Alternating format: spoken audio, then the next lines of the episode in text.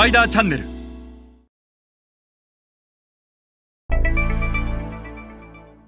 皆さんこんにちは、スパイダーの森部です。今日はターゲティングの型を決めるというお話をします。多くの日本の消費財メーカーがアジア新興国に展開する際、導入期でどのような型を選択するかによって、皆さんの投資額、そして得られるリターン、さらには時間軸というものが大きく変わってきます。この導入期の型の選択は、皆さんの想定している事業レベルを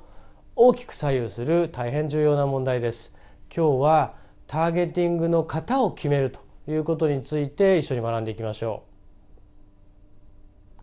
う。まず最初に申し上げたいのは、ターゲティングには大きく5種類の型が存在します。この型の選択によって、皆さんの成長スピード、そして得られるリターン、さらには必要となる投資額が大きく変わってきます。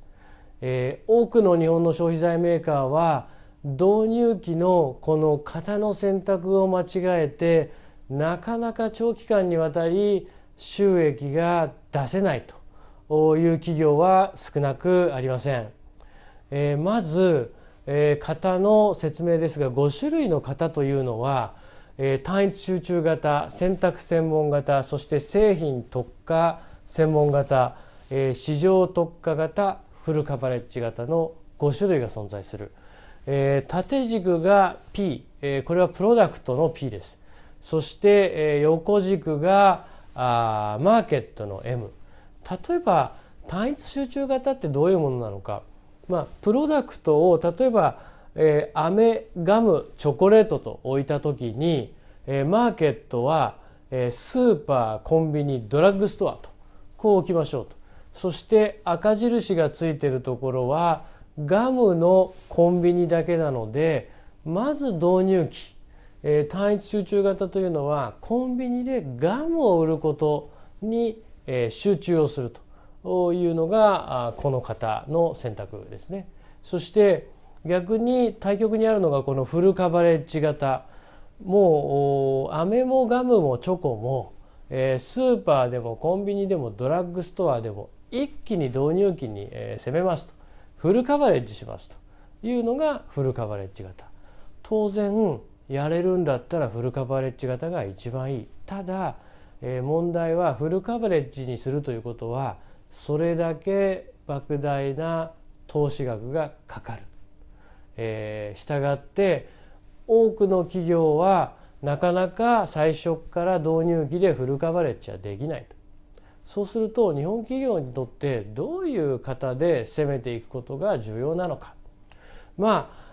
単一集中をするのか、製品でガムに決め打ちをしてスーパー、コンビニ、ドラッグストア全てを攻めていくのか、もしくはとにかくコンビニだけはガムも飴もチョコレートも全ていくといういずれかの選択集中が、私は導入期の日本の消費財メーカーが市場に風穴を開けるという意味では大変有効な手法だと思っています。理由はやはり、フルカバレッジ型でいくということはそれだけの投資額がかかる。人物金情報という経営資源がかかると。そして失敗をした時に当然大きなリスクが降りかかってくる。